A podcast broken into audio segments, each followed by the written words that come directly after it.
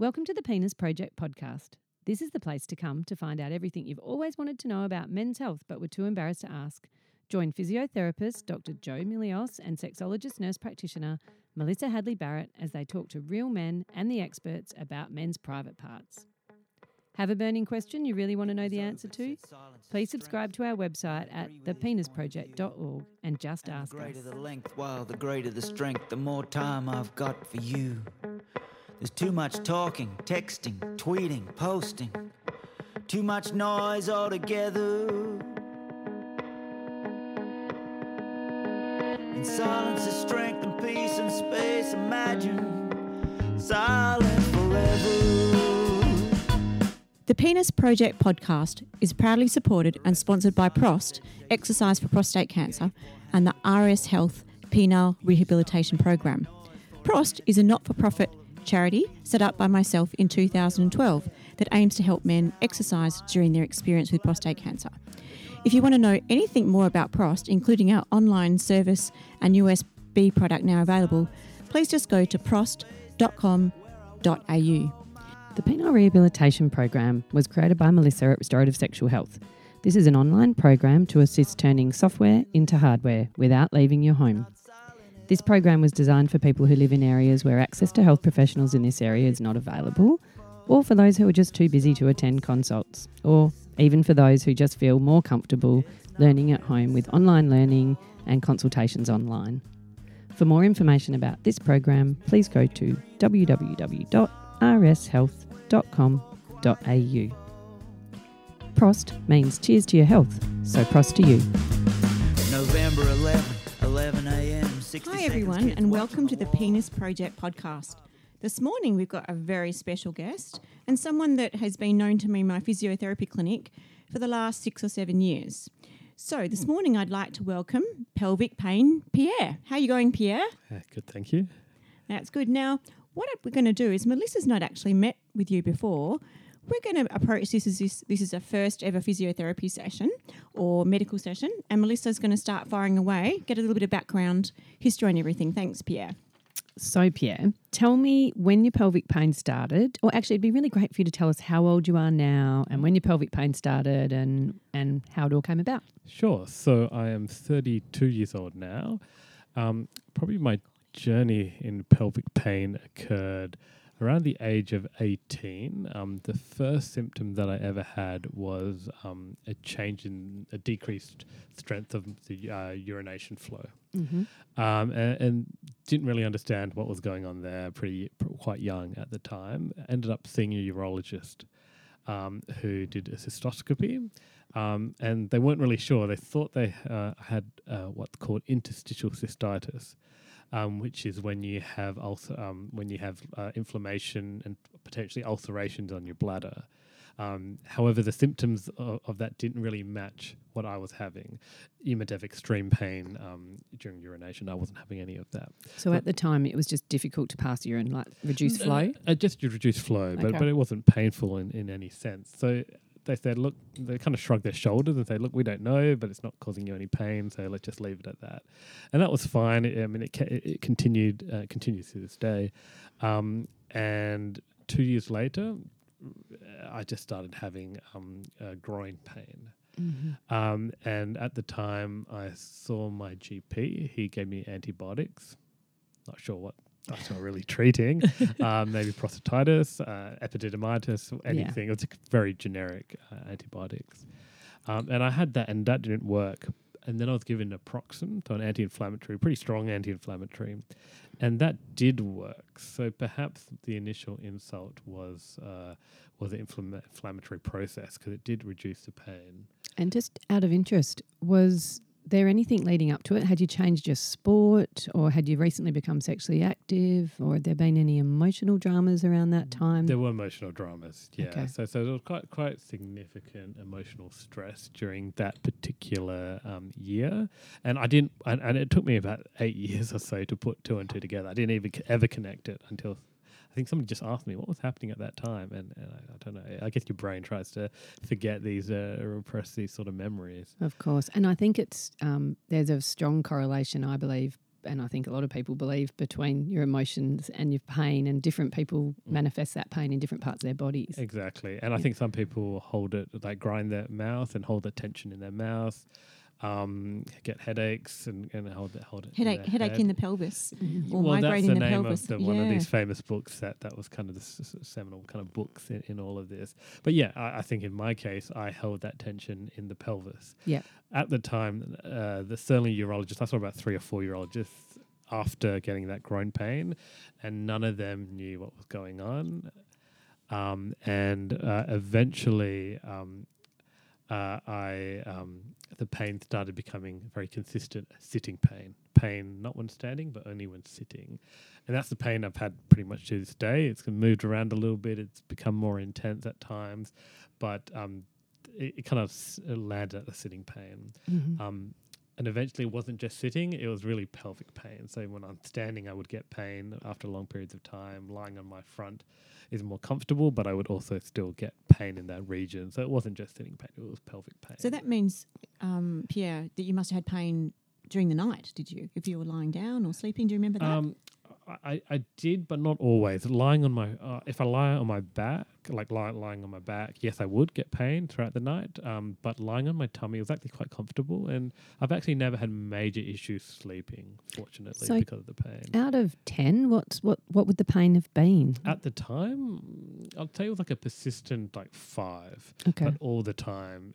Um, and then during periods of stress, uh, if I worked a long period of time um, or, or sat for a long period of time, then it could come out to like a seven or eight and really impact your thought processes and whatnot because you're constantly thinking about it. Sure. Um, but usually it, it's at around the five when sitting. But when standing, I usually was, was often zero pain, you know, Right. unless I stood for a long period of time. Yeah. what, what's a long period of time for you? Uh, uh, probably like if I was standing for 30 minutes or so, then I could get it. But really, it was more i i- standing was quite good. It wasn't really a source of pain for me, just on very long periods of time. And so yeah. So then, how did you? How did it keep going from there?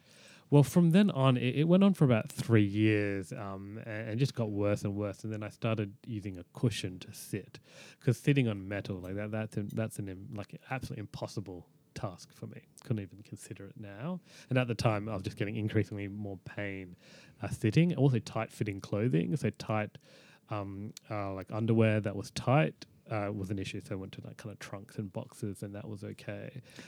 You also had to get pants, as I recall, from Lululemon. Yes, that's that's correct. So they had the um, the ABC pants. I, I believe this is the official term at Lululemon is an anti-ball crushing pants.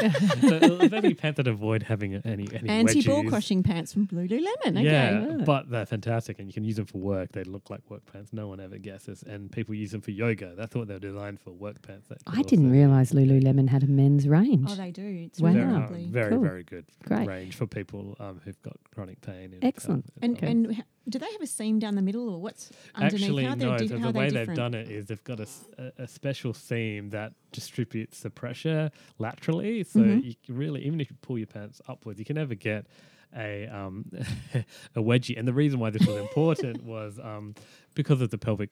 Uh, well, in the end, it became pelvic floor dysfunction. That's really the main diagnosis here.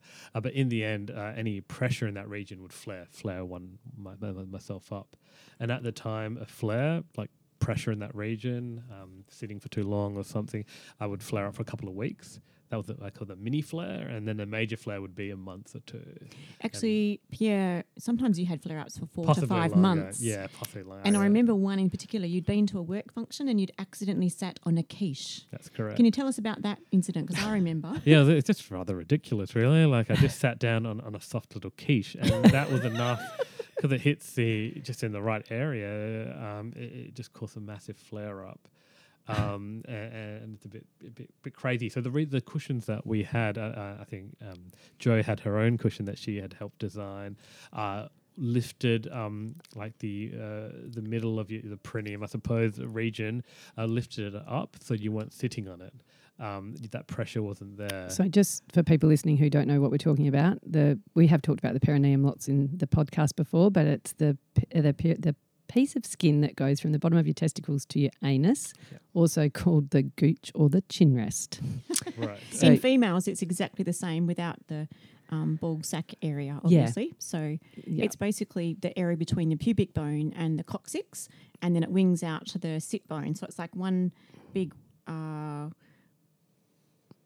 kind of double triangle, I guess, or quadrilateral area. I love this. Whenever we explain how something is, I explain it in really basic terms, like a chin rest, and Joe anatomy, gives a really good anatomy lesson That's because we're Prudence versus Puttanesca. Yeah.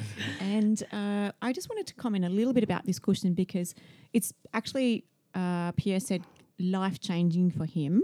And I'd like to just share why we did it. So I used to get a number of patients come through who couldn't sit. Now, most of my patients being male, that meant they couldn't work. So back in the day, 10, 12 years ago, uh, there weren't such things as the stand up desk stations, which en- enable people now to be more um, versatile.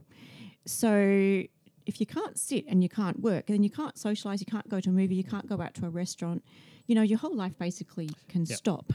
So I can definitely relate to that. And usually, every decision that was made, not anymore, and I'll tell why that changed, but usually every decision that I made was based on benefit cost r- risk analysis, Mm. um, based on, okay, I'm going to go, I'm going to have to sit, I'm going to flare up. Is it worth it? And, and then Mm. and then that meant you just didn't go out. And, So, and, And did you also put into that, are they likely to serve quiches at this event? True. um, yeah, and, and and you can see like why you wouldn't go out. At Yes, like movie definitely. cinemas. Mm. Well, I have to admit, I haven't been to a cinema in about six years. mm, But fortunately, a big screen TV s- satisfy it pretty well nowadays. Um, Yeah. So what what we did in the clinic was I actually had a professor of physiotherapy who presented with this problem, and this was from a motorbike injury. So he had basically stacked it on the trail bike riding, and then any vibration actually offset him again too. So he had a little bit of a joint dysfunction in the sacroiliac joint, and it just escalated. So this is often the background as well, a musculoskeletal related situation. So most of these patients will have tight muscles, tight hamstrings, tight backs, and then the pelvic floor is just the next thing that tightens up.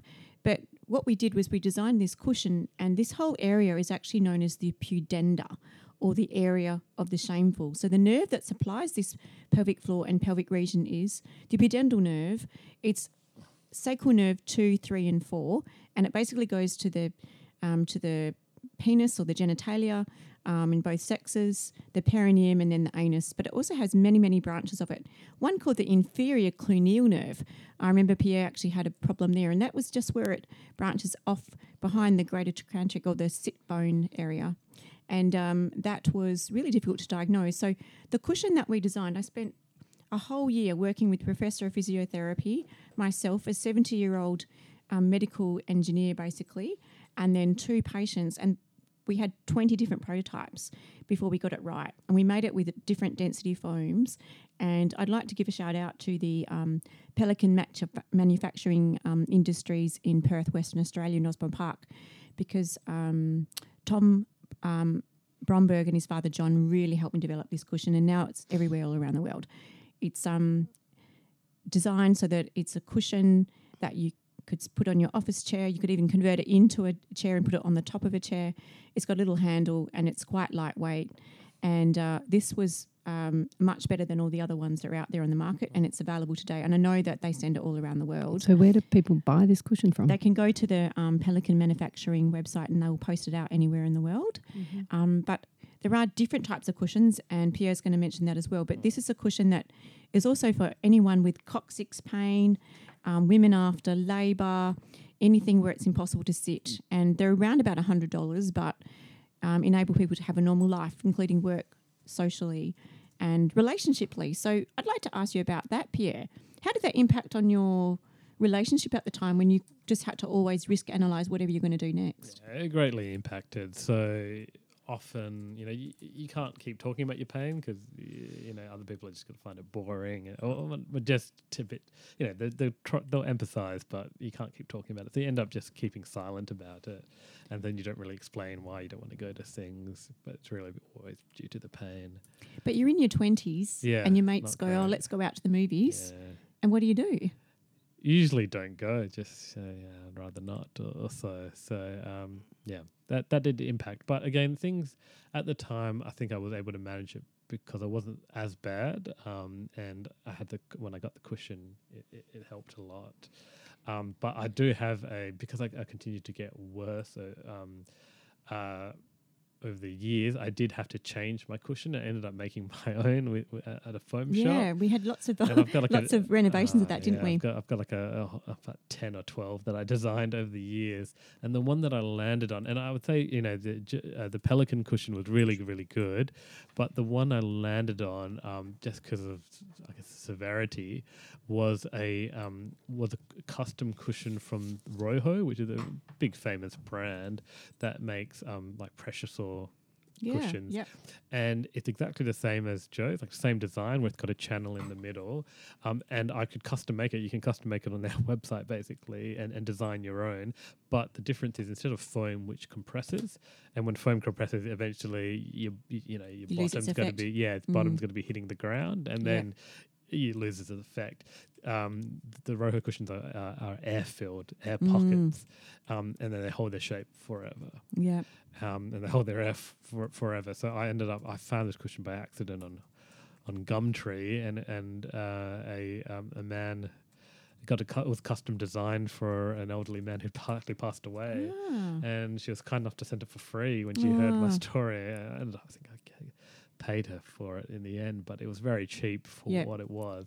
I, I've got a second one made up, completely custom made up, um, but I still haven't used because this one's still working. Oh, good. Um, but they are expensive. They're How much? more- How much was the custom made one? uh, to look, they were thousand dollars, custom Wow. made. Yep. But I mean, I've probably saved the money because I was buying Yep. a foam cushion every six months and also save some physiotherapy fees potentially. exactly. like to my, to, in my mind, it was completely worth it because it doesn't break. Mm. It just and, and it holds its shape no matter what. It constantly lifts your bottom off the floor no matter what. And that that was a massive game changer for me. That, At that Mm. point, I could sit for the first time in my life. I could sit on a metal chair Mhm. with the cushion, of course. yeah. Um, I couldn't do that with a foam cushion. It just No. did not provide enough upward movement. So how long have you? How far into the pelvic pain did you discover this cushion? oh, unfortunately, not not. I only found the the, the, the air-filled one about three years, two years ago, maybe three years ago. So we're now like nine years down the track into the 12 year journey we're talking about. Just um, for those who want to maybe access and have a look at the Pelican one, it's called the Pudendal Channel Cushion. And I'll put the link in the show notes. And yours is called the Uh, it's, it's a Roho custom cushion, very big, famous brand. They do ROHO, is it? ROHO, but it, and it's hard to find this actually on the website. But maybe give them a call and ask about how to make custom made ones. And it where are they be based? custom. Uh, there's there are I think Malaga um, In Western Australia. Yeah. Uh, well, the Roho's American Yep, company, okay. but there's um, I got it custom made through one of their providers, and there's one in Bentley. Okay. I one in Bentley um, and one in Malaga, and I had no issues working with. and they, them. they'll ship it out, I guess. Yeah, it takes a customise it. while. They ship it out. I think it comes from America, but um, yeah, worth every cent in my opinion. And you can fill it up, inflate it to however you want, um, and it really just holds its. Uh, and then I've got custom cases for it. Actually, another thing I'll just add is that you don't really want to show the custom. It's a big cutout. It's quite Yeah, ugly, so. yep. Um, you can get cases, waterproof cases for it that you Oh, can wash and whatnot. And there was Can you get um, your favourite footy logo on it? no, no, I just got black, you know, trying to hide away. Um, and uh, that was, you know, and that that helps. We just put a cushion, a Sure. cover over it, so no one knows really what so, it is. so the cushions helped you a lot, but what we'll go on to now is the medical management of it. So Yeah. I'd love you to list what you've been through. Yeah, like you said the cystoscopy and antibiotics, anti-inflammatories. yeah, none of that worked. Um, so eventually, well, I mean, firstly, I found uh, uh, yourself, Yeah. um, and that was the big, you know, that was the finally the time when I wasn't, I wasn't constantly declining. I started improving, um, and I had physiotherapy for the first time, and that was a huge game changer doing my exercises. Um, and, and eventually, the real diagnosis was this um, pelvic floor dysfunction, Mhm. and um, the and it was the um, hyperactive pelvic floor. There's different phrases for it. Um, but my, my pelvic floor muscles were too tight, effectively, and just holding that tension. Um, so physiotherapy was, was a massive game changer, and you linked me in with some of, of the big names in, Dr. Australia. Judith Thompson. Dr. Judith Thompson, who did internal pelvic floor therapy to, to loosen and lengthen those muscles. External work by yourself and doing all Yep. those exercises, which are um, Yo- very yoga based down training relaxation Mm. exercises. and there's um yeah no there's um some good exercises on the uh on the website one of these websites I think or the That's right. We'll find that and link Yeah. it up as well. um and in terms of actual medical management I started seeing pain specialists for the first time um and uh, I had a few things done so pudendal neuralgia was a diagnosis that was floated around and it kind of goes hand in hand usually with chronic pelvic pain syndrome and other diagnosis and um, um, pelvic floor dysfunction. In my opinion, after all these years, I think it just gets summed down to pelvic floor dysfunction. Yeah, And that led to all the other stuff, and that led to irritation of the pudendal nerve and all the symptoms that I had. So you Um, tried a lot of medications, I'm assuming. Oh yeah, I've tried a lot of every medication you can think of. I have tried, um, and aside from like you know uh, neuropathic pain medication, so amitriptyline, Lyrica, that's that sort of stuff, they were helpful because it was a neuropathic pain. Yeah. But nothing else would help otherwise. Aside from that, um, we tried a lot of um, injections. So we tried a pudendal nerve block, hmm um, which was diagnostically accurate. So we knew the pudendal nerve was affected because my symptoms subsided, but it didn't provide any long-lasting relief, unfortunately. Mhm. So on that, even if the pudendal nerve block has an effect for one day or a few correct. hours, it's considered diagnostic, Correct. is it? Yes, Yep. because it's just hitting the right area, and you know, okay, that area is impacted. Um, so it was diagnostically accurate, but not uh, effective from a, a, a treatment, treatment point of view. Can I just add here that if a woman is in labour and gets an epidural, they actually get a pudendal nerve block to freeze this whole area as well. So this pudendal nerve actually is a piece of anatomy in all sexes and uh, in females is sometimes uh, linked up to something called persistent genital arousal disorder, which is another whole um, podcast in itself. But it's an irritation of this nerve to the pelvic floor when it goes sort of a bit haywire. Mm. So um, moving on back to Yeah. So I had I had the uh, nerve blocks, about three to four of them. None of them were really effective. who did Um, those for you? Uh, they were done. Um, Chinwen, Dr. Chinwen Chan. Um, he he usually did those. Yep, here in also, Perth. Yep. Professor Thierry Vancaillie um, in uh, in New South Wales. So Thierry He's Vancaillie is actually the expert. There's two world experts, and we have Roger Roberts in France, and we have Professor Thierry Vancaillie, who's a gynecologist and pain management physician Mm. who works at the. Uh, Women's Health Research Institute of Australia. yeah, so I mean, um, they also see men, by the way. Yeah, uh, yeah. But it kind of the fact that there isn't an equivalent one for men kind Yeah. of just points out that this is something that you know it's, it impacts men, but there isn't really the services out there. But that's changing. Mm. It is definitely changing. and I can definitely see, like, since when I first met Joe to now, the level of awareness, in, just in YouTube, for Mm. instance, there was literally nothing. And I think uh, my wife had, had had Googled some of my symptoms and found Joe for the website, and that's the only way we found it. No one had referred, no one knew. Um, urologists certainly did not know. But So uh, this is interesting for me from a relationship point of view. You were 18 when this started. Mm. Was it difficult when you met your wife to like, you know, Absolutely, having yeah. chronic pain is a Well, it didn't happen initially. I didn't have the pain, um, Mhm. and but eventually, when I did, it was very difficult to talk about it, and it took a long time before I, you know, had the courage to talk about it. Mhm. And extremely good Mm. about it, of course, but you know, it's just this silent pain that, Mm. that you know that people have. They don't really want to talk about it, um, but also I had to explain why I didn't want to go to certain places or sit in certain places. But she's Of been very aware since Mm. then.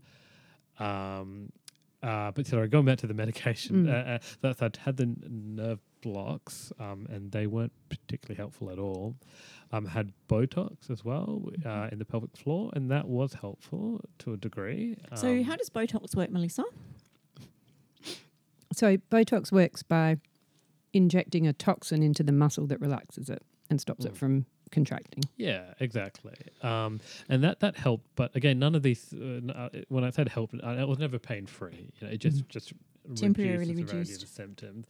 Then the one that uh, the next step that I had, um, uh, you know, internal pelvic floor therapy. By the way, that was um, very helpful. I think that did start to reduce symptoms, reduce the incidence of flare ups as well. And that, how often were you having that done? weekly. Right. Um, so all of these things were helping, but nothing alone was was a solution. Eventually, um, through Professor Vancaillie, I got the um, sacral and pudendal neuromodulation. So that involves a little battery pack and stimulator um, and a, a surgery, um, and effectively it's like a TENS machine, but internally. So wires go to various spinal segments that might be Correct. affected for each individual. They tailor Yes. it. Is that correct? Yeah, they tell it. So actually, there's an initial testing phase where you don't get it permanently put in, but they just check if it's in the right area. Does it help? You have that in a week, and it's an external pack that you carry around. Um, but but eventually, um, they put it in permanently if it works. And for me, um, it did help. Now again, I wasn't pain free, um, but it's certainly if you look at like how much I was doing, I was able to do so much more. I was able, I was exercising more. I was, um, the big thing was I wasn't having the flare ups as such. So Okay. if I got you know if I sat on the quiche again, I wouldn't flare up for That bloody case. yeah. I, So I wouldn't flare up. Have you still got that in now? I, I do. I do. Yeah. And um, and that that has helped. Now I've still got that like background pain, kind of Mhm. persistent. That you know, I'd call it maybe like a two out of ten, three out of ten pain. Like right now, for instance, Yeah. um, helped by the cushion, helped by all of these things, but um, it, it, it was helpful in that sense of just reducing those flare ups, increasing the amount of I, I could do in my life, and sitting, sitting longer. By the way, that again still got the pain, but Yep. here I am sitting for twenty minutes. I couldn't sit for more than five minutes before. uh, before it was just intolerable. And so I it has made a massive difference. have made a difference, and, and the cushion that that air cushion has made a, a massive difference as well because it just Mm. meant that I'm off the off the ground, sort of so to say. So Pierre, do you walk around with this cushion? Like, you know, Yeah, so like I do kind of carry it around with me, and that's not ideal. It, no one really knows. What, it looks like a bag, basically, so no one really knows. But it's a bit of a pain. And while I say about these cushions, I'll just probably put a disclaimer that it may not be ideal to even have a cushion in the first place. Yeah. Um, I kind of did it because I had to, but perhaps if I went back in time, I would have really tried not to use it because you get somewhat dependent on it. Mm. Um, but you know, at the same time, you know, I, I wouldn't be doing deal anything. I- breaker. it was a- yeah, I wouldn't be Mm. doing anything at all if I didn't have the cushion. But you know, maybe uh, you know, if I desensitized the area earlier and all of these things, I could have gone without the cushion. But, But maybe not. You still Maybe would not, be yeah. not Like functioning. would- yeah, so you've got to find a workaround. exactly. So the next step for us is actually to do a desensitization program with Pierre. That's I've always thought that, and I tried doing Mm. it myself a little bit, but never. But um, I've always thought that that's kind of key. well. area. Interestingly, my youngest son put his thumb through a router um, in woodwork, and he's 16, and this is two and a half months ago. And he's a really good basketball player, and he's just not. The ball hasn't been able to touch that thumb where he had to have some surgery, and his whole nail bed was destroyed, and his tip of his um, thumb was fractured. Uh, so he had a, quite a nasty time. But right now, we went and saw an occupational therapist for the first time last week, and um, all we have to do is desensitize it. So he's got to put his thumb into um, buckets of rice, hard dry noodles, uh, all sorts of different grains. You've got some therapeutic putty. And it's basically a desensitized pro- process. So we're going to be doing similar things with Pierre, but maybe Um, not the crunchy noodles. Well, I'm just, I'm thinking you just need to whip up some quiches and do some quiche But also, what would be really good, and this is something the occupational therapist put on first, was a mini vibrator, almost like a toothbrush, uh, Ah. electric toothbrush vibrator, just to add some fine stimulation. So that's actually what I was going to discuss.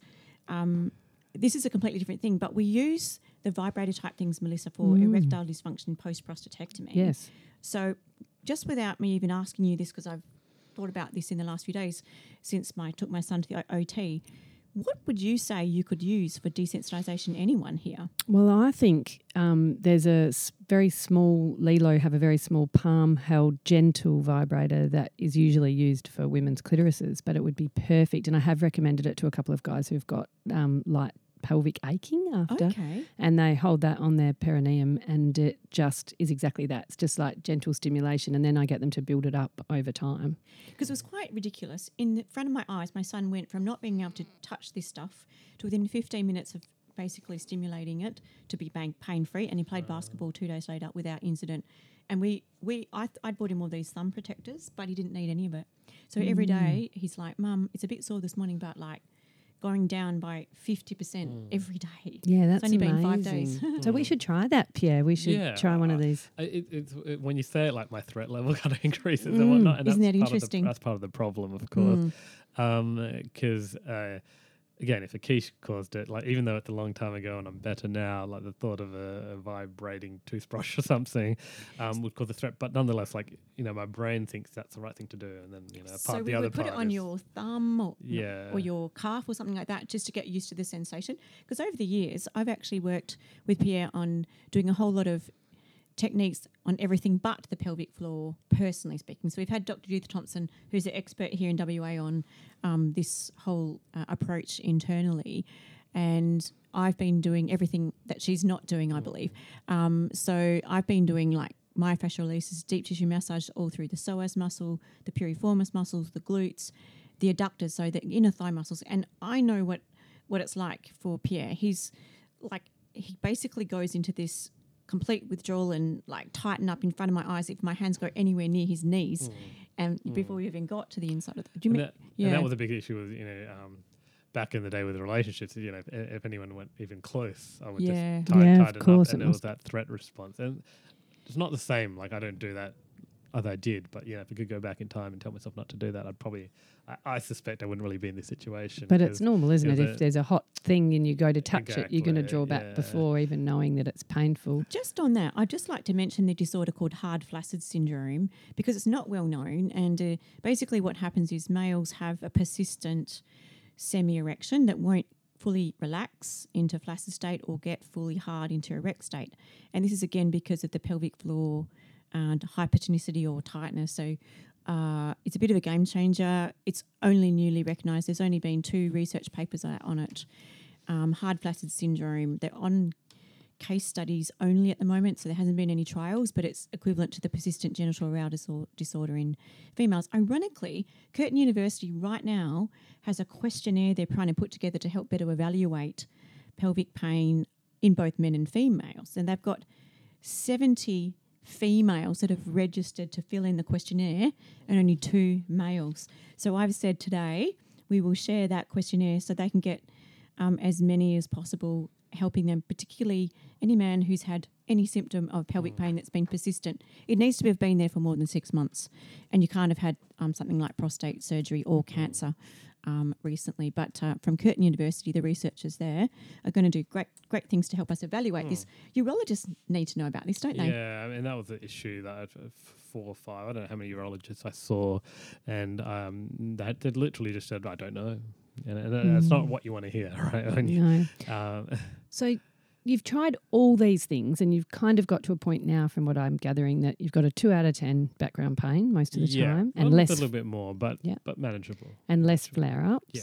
And so the two, the, there's three main things I'm guessing from what you've said Mhm. or I'm, I'm understanding, which is the the pelvic floor release from Judith, Mhm. the exercises that you've been doing with Joe. hmm Oh, sorry, four things: the cushion, Yeah. and the stimulator that's been inserted. They're like I the would say that's correct. and yeah. do you what need- about meds? Meds. yeah. Do you need oh, to the take- meds probably like neuropathic pain meds. Amitriptyline um, would probably be the best one. and you're I'd still say. on those every day, Uh, or yes. Yeah. Okay. Right. And and then so do you think your quality of life after all of this is much better now? Yeah, for, sh- for sure. Like, and, and it's a combination. It's like holistic. It's a combination of everything. And I just made one point about the internal release that took me years to even just consider that. I knew it was um, helpful. I like- forgot about that. Do you remember? Yeah, I tried for about two years to encourage Yeah, you to but- go. But again, if, if a key stimulus sets you off, I'm thinking like this is a flare up that's going to last me ten years. yeah, you know? of course. Like, and, and your mind catastrophizes in that sense. So Mm. um, I would recommend uh, any any male who's listening, I suppose.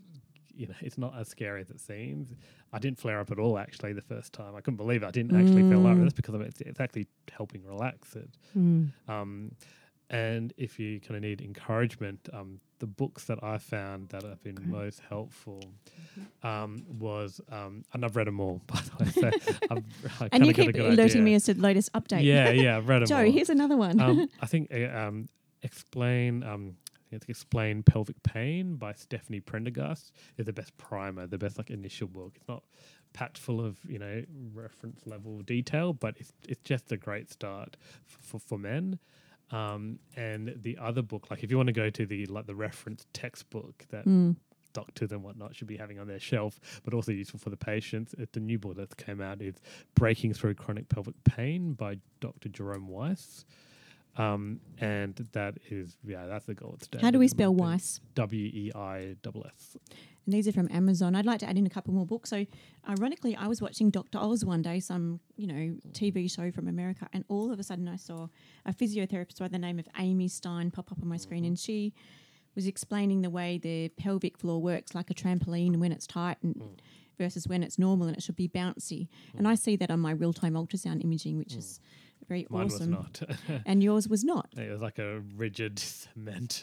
Yeah, and so when we try and see that it's moving, and we ask patients to engage their pelvic floor, there is actually no no evidence of any rise and fall amplitude on the screen. So this is diagnostic in itself, and then we do the internal examination to prove. Now, I'm just going to add Amy Stein's book is called Healing or Heal Pelvic book. Pain, and I it's written in 2011, but I still stock it because it's a really good um, patient tool Hmm. that most of my patients get on initial consultation because I want them to understand the complexity of this is it's a rule out condition.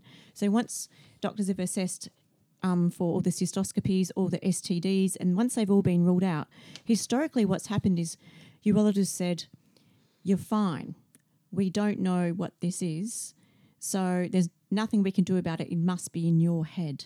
Now, yes, there's emotional components, but on average, it's seven years and 24 different specialists before patients get the appropriate diagnosis of this condition, which is often called persistent pelvic pain, chronic pelvic pain syndrome, or CPPS, slash pudendal neuralgia, or pudendal nerve entrapment. I want to just make a note here that pudendal nerve entrapment is extremely rare, less than 3% of the cases. That means only less than 3% of patients actually will need surgery to release this nerve at a junction called the Alcock Canal between the sacrotuberous and sacroligament, sacrospinous ligaments um, around this uh, sa- sacroiliac joint. So um, I think it's really important that we have a much more understanding of this condition. I call this the wiring to the plumbing not necessarily the plumbing. So the urologists are the doctors of plumbing, but I don't think they kind of get the spinal involvement and the pathways of the pudendal nerve. I'd like to also acknowledge Peter Dornan's work here. He's designed the first ever pelvic pain um, book for clinicians, um, where he's mapped out the pudendal nerve, and it took him seven years to do that. So his book is called Pelvic Pain: A Musculoskeletal Assessment. Um, his book is very detailed.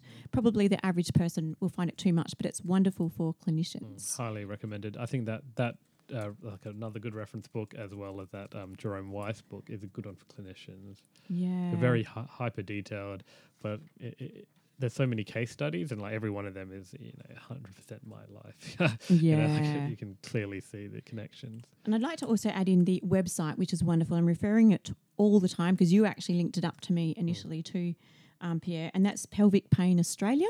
Mm. In particular, there's sections for men mm. and women and teenagers. And they have a really awesome link to medications, and mm-hmm. they actually have a description of diazepam suppositories. Yeah. Do you mind giving us a little bit of a chat through that? Um, so diazepam suppositories are effectively just a way to target um, the release of the pelvic um, uh, well, muscle relaxant for the pelvic floor, and um, you you know it's a, uh, diazepam you wouldn't use every single day, but it's great for flare ups. Very good for flare ups. How many? Uh, like I had a patient just last week who hadn't Yeah. slept for three months, and this was because during the night he would, anytime he got an erection, he would wake up. So he's been waking up seven to nine times a night. He was a physical, emotional wreck, and I suggested and passed on this medication section that you've all you sent to me. He got the suppositories made up through a compounding chemist, and he came to see me the next day, and it was the first time he slept in four months, and he was actually stated to me, Joe, if I didn't meet you, I was going to take my own life. He couldn't drive. He'd stopped working. I'm getting spinal goosebumps here talking. He was 40 years of age. He left his wife and children at home because he wasn't coping He moved back in with his parents. He couldn't drive. He couldn't work. And this was the ground game changer for him. And he, I suggested he do this for three nights And row. Melissa, I've um, referred quite a few patients for you with this. So I'd like to just speak about this for a moment. With your comment first, Pierre, how many how many in a row do you recommend? Or I mean, How like, many do if you you need? get like a flare up of pain, with pelvic pain, um, you know, you could do like three to four days, uh, nights in a row, and then probably give it give it a break, and that should be enough to break the circuit of the of the pain cycle. I yeah, think. that's what I've been. When Joe sent people to me with this problem, I've just been telling them to take it three or four nights in a row. Make sure you take it at night Mm. because um, it, it sedates Yeah. you and it's not safe to drive with it. And the thing to be really careful of is that diazepam is actually quite addictive. So you don't want to really, it's not something you can use long term, but definitely brilliant for flare ups. and so how long would it um, take to affect? Because this patient actually said to me, Joe, the doctor had never heard of Valium suppositories Mm. before, and so there wasn't any instruction. In fact, the doctor had, GP had to ring me to get the Mm. dosages and everything. Go which- to the website; it tells you how the website I was able to yeah. forward because as a physio, I'm not really supposed to talk Yeah. about um, medications, but it's all about you know generating the knowledge here. And he's so he texted me and said the doctor didn't know when to me to put it in, so I said an hour before you go to bed, Mm. and that worked beautifully for him. Would you concur with that? Yeah, it takes about um, 60 to 30 minutes to dissolve. So, yeah. Mm. And I mean, it's a very efficient way of taking any medication is anally. So it And it may take a couple of days to really kick in, but um, and you should wait a couple of days. Yeah. Um, but it but it will help. Like um, you know, like sometimes constipation can cause a massive flare up, and that's something you Yeah. need, by the way, need, really need to uh, avoid, and w- with your diet and fiber and water and whatnot. Um, but um, that could cause a massive flare up, and the only thing that really helped in such situations like that, I'd say, would be the diet. I've actually found that this works well as well for guys that have um, pain with orgasm. You know, Yeah, so yeah. I've Okay. been in that instance. You know, if you're going to have sex, then use it beforehand because it helps with the pain with There's orgasm. another condition called proctalgia fugax. And We're proctalgia interview- fugax is when, in the middle of the night, for no apparent reason, when you're sleeping peacefully, bazoom, you get a shooting rectal pain that Mm. wakes you up and it feels like 20 out of 10 pain. It's a spasm of the pelvic floor. I think it's associated with dreaming or mm. grinding of the teeth in tension.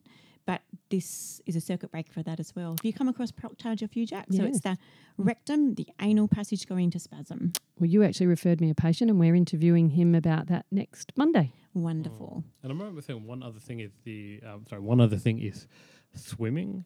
So uh, Exercise, yeah, we're gonna bring up exercise, It's yeah. all about increasing blood flow to that area because we've got more because um, the way the books would describe um, why you're getting um, pelvic pain is if you imagine. Um, uh, if you imagine it's a cramp, basically, the, uh, this pelvic floor dysfunction causes a cramp of the pelvic floor muscles, and if you hold your fist for um tightly for like twenty doing four this now. hours, you could just imagine how that's going to Mm. feel and, and that sort of pain. And then if you contract it again, you get even more pain, and um, your muscles are exhausted and whatnot. So if you can, um, and you reduce the blood flow by contracting it. So for any way that increases blood flow to that area, such as swimming, which increases blood flow everywhere and pumps and whole around, nerve stretching, fascial stretching, Yeah. releasing of built up waste products in your body. It'll help. I'd be Mm. surprised if it didn't at least change the pain for some people.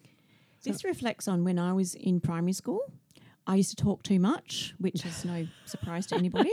And at recess, we used to have a five minute break at two o'clock so you go for a drink and water. They don't do that anymore, probably because of naughty kids like me. But because I used to talk too much, you used to get dictionary treatment um, or uh, a prescription of being in trouble was to hold these one kilo dictionaries, one in each arm, with your arm outstretched into full abduction for five minutes. So if anyone puts their arms out, even without any of those big dictionaries, which don't exist anymore probably, but let's think of a Bible, um, for five minutes you have to hold them. So your arms would ache, and if you actually dropped your arms down, you'd get a ruler whacked to lift them up on your knuckles. It was a very pleasant, um, you know, disciplinary actions back then. But as soon as you said, hold your fist for 24 hours, even holding your fist for five minutes Correct. would create Yeah. some.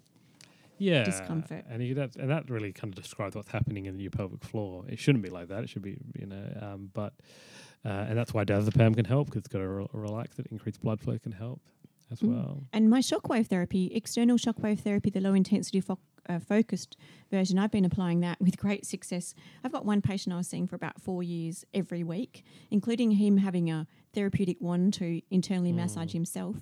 The first time I did the shockwave, he didn't have any pain for six weeks, and I'd been treating him. Now I do no internal therapy for him, and he doesn't even need to do his home therapeutic wand. Did you ever use a therapeutic wand? Yes, not to any great success. Mm, Yeah, Couldn't- Okay. it's yeah, I could never really get it to work. It's used around the world for sure, but um, Mm, I'd like to just make mention of that as well because it is a home therapy option, particularly for patients in regional areas, so they can do a little bit of self internal massage. And you can get that from pelvic um, exercise.com.au through Fiona Rogers. There's women's ones and men's ones, and there's another brand called Pelvi Wand, um, which is really quite uh, similar. They come in glass or plastic. The glass ones you can actually heat up, so there's a bit of warmth there, so that can help with desensitization. So there's so many things out there. Um, exercise for me is critical. So we usually do piriformis stretches, gluteal stretches, lots of breathing, down training of the pelvic floor, a whole lot of um, therapeutic self home techniques like using balls to massage out the peri- uh, the piriformis. We've got ITB releases with things like foam rollers. I encourage people to spend about 15 minutes um, once a day or five to seven minutes morning and night to help them sort of um, get going or finishing up for the day. Do you have a home daily regime at the moment, Pierre? Um, yeah, so effectively, uh, morning and night go through stretches, so adductor stretches, hamstring stretches. Um, that's probably on that website. They're pretty much all the stretches that that I Yeah. do, um, and then do that same thing at night time. That's probably the main routine um, that I use. If I in in better days, I would be swimming every day as well, but I haven't really been able to do that um, as of late. you also lost about 10 kilos um, in, in the recent Yeah, 12 months. Did um, that make much of a difference for you? I, I think so. Everything was be- everything got better. I don't know what it was. I, I mean, I was exercising more. I think that's probably the critical part. Mm. But um, yeah, lost that weight just intermittent fasting. So that 16-8 diet, um, very effective way. Okay, and I just wanted to really bring a final topic because we haven't touched on this yet, but there's a really different way of approaching pain these days, and that's something called pain science. Explain Pain by Lorimer Moseley Mm.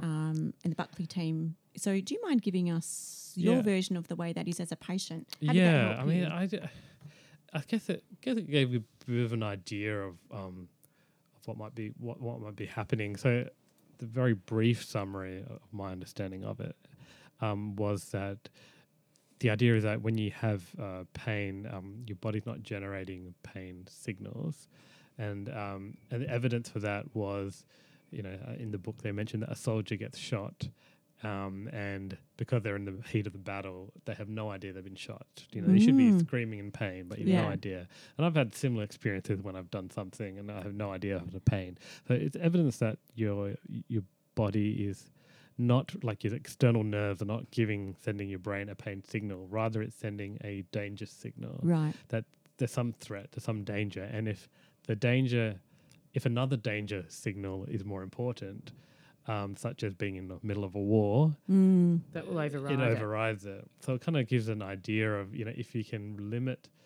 uh, cognitively, if you can uh, realize that this is not a danger, you know, the pain that in your pelvis is not a cancer. It's not. A, it's not something that's got a you know that is something very serious. You know that, that that's very dangerous. It's just it's just something. It can help lessen the pain.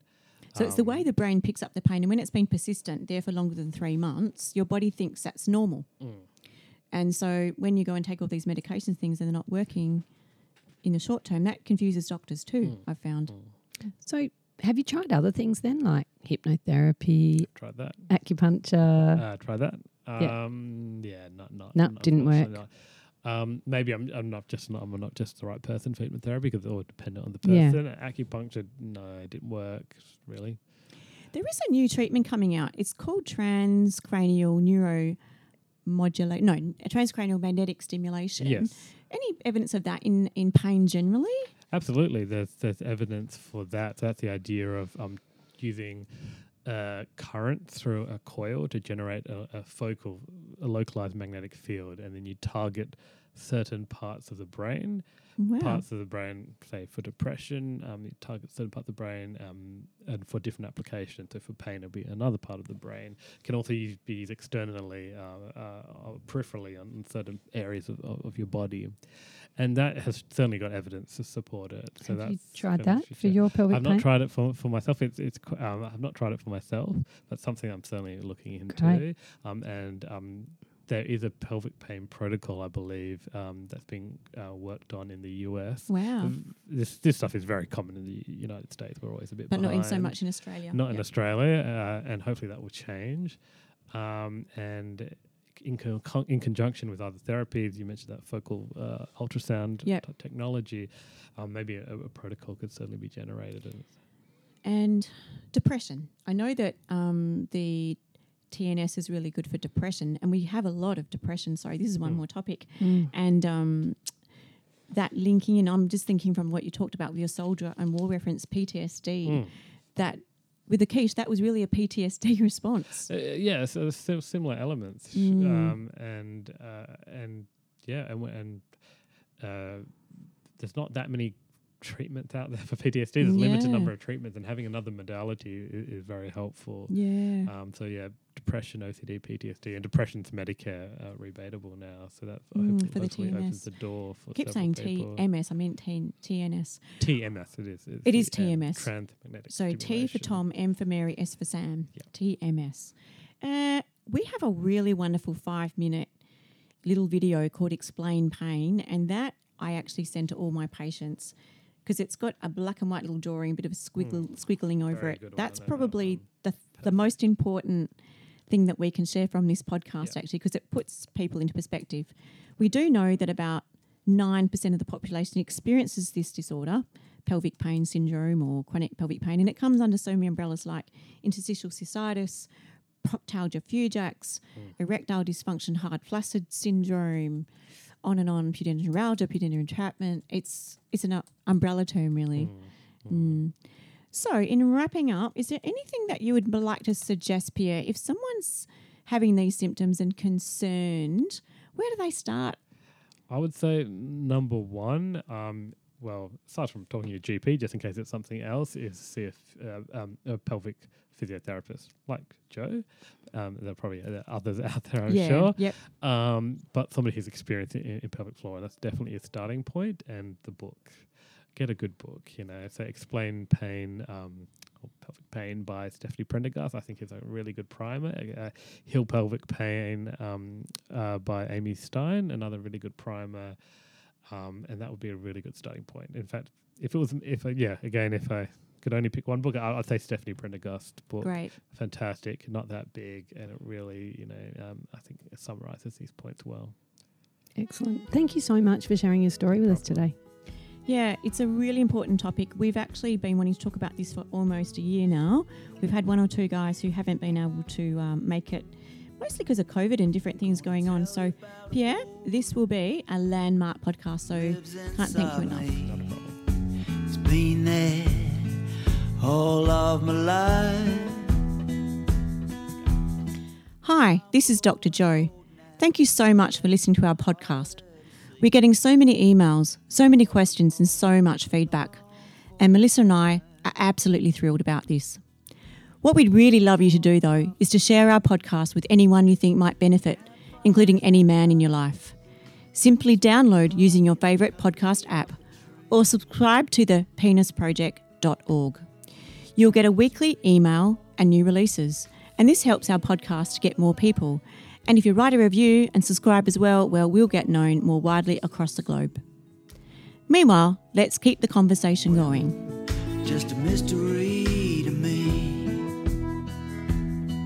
I've got a boy of my own now. It fills me with pride to see him growing so fast into a man. His victories become mine.